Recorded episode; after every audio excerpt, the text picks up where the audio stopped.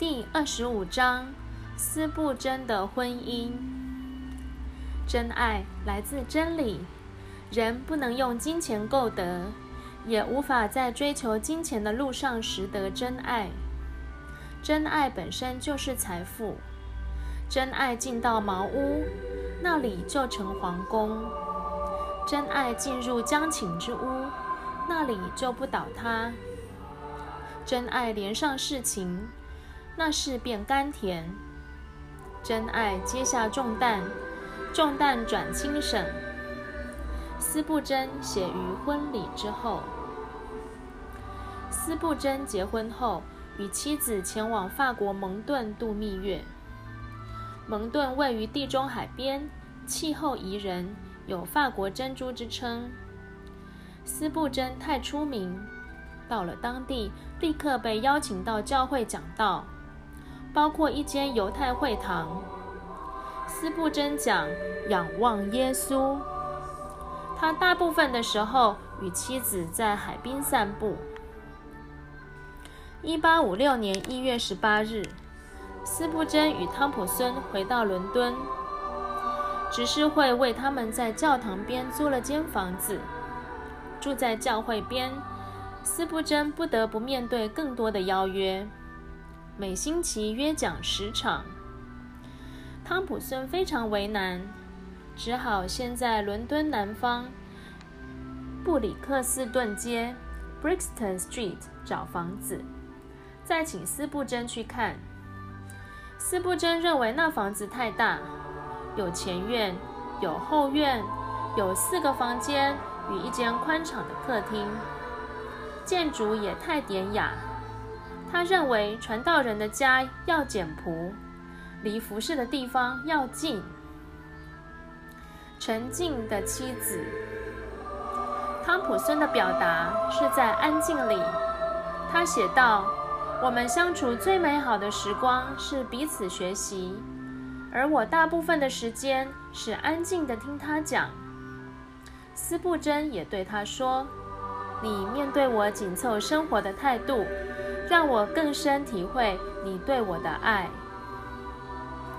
汤普森祷告后，再邀斯布真去看房子，对他解释：家里的前院可以种我们喜爱的花朵，后院可以让你在讲道前有几分钟的安静，最大的房间可做家庭图书馆，较小的房间可做起居室与未来孩子的房间。宽敞的客厅可以作为日后你在此分享的空间。客厅边的壁炉可作为冬日你与弟兄姐妹祷告的所在。屋前的马路一端连接席德纳姆公园，另一端连接泰晤士河岸道路，可以走到教会。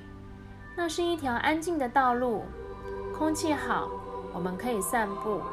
你也可以在那里祷告。不受打扰。最富有的男人是有个好妻子。斯布真说：“但是买房子的费用呢？”汤普森说：“如果你愿意，父亲会给我们买房子的钱，并一辆马车的费用，方便日后外出讲道。”斯布真后来写道。我的妻子是安静的，给我带来沉稳。妻子是上帝美好的创造，成为丈夫极佳的帮助。她给我许多喜乐，使我居住的环境美丽，使我得到妥善的照顾，使我在疲累时得休息。哦，妻子的正确选择，给我带来何等的福祉，何等的满足！有他在的地方，在地如在天；有他居住的地方，是温暖的所在。上帝对男人最大的赏赐，是给他一个好妻子。最富有的男人是有个好妻子，他可以体会生命最美好的部分，原是出于上帝的杰出创作。怎么知道娶到好妻子？我生命遇到困难，他会帮助；与我同成父。若遇到差劲的配偶，家里将成纠纷的出处，人生将成苦水一杯。有些男人夸耀自己有独身的本事，自认不需妻子，可自行处理所有的事。其实他们是跛脚的狗，没有绳子系绑，不能走太远。有了绳子细绑，就会哀哀叫。快乐的单身汉。未来会是快乐的丈夫，婚姻会使人更快乐。一起抬葡萄，斯布真又写道：“快乐的夫妻像是两个探子一起抬以十个股的葡萄。”民数记十三章二十三节，又像是伊甸园里快乐歌唱的一对鸟。快乐的婚姻像数学的加法。分享喜悦时是乘法，背负重担时是除法。合推货车有伴就轻省，即使有时卡住了，一起想办法就解决。彼此相爱的夫妻，重担都变轻。美好的婚姻，marriage，是喜乐的年日，merry age。真正的蜜月不会结束。除非一方吃掉所有的蜜，若彼此分享，蜜月不会停。假使一个男人在是否要结婚的决定上徘徊不定，将如同在发痒处反复的抓，不但不能止痒，还感染成伤口。假使一个男子自认无法照顾自己，怎能照顾妻子？他是自寻烦恼。如同担心在一群绵羊中会出现一条蓝色的狗。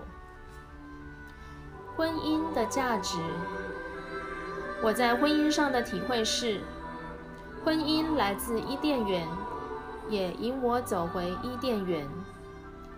我结婚之后，比结婚之前加倍的快乐。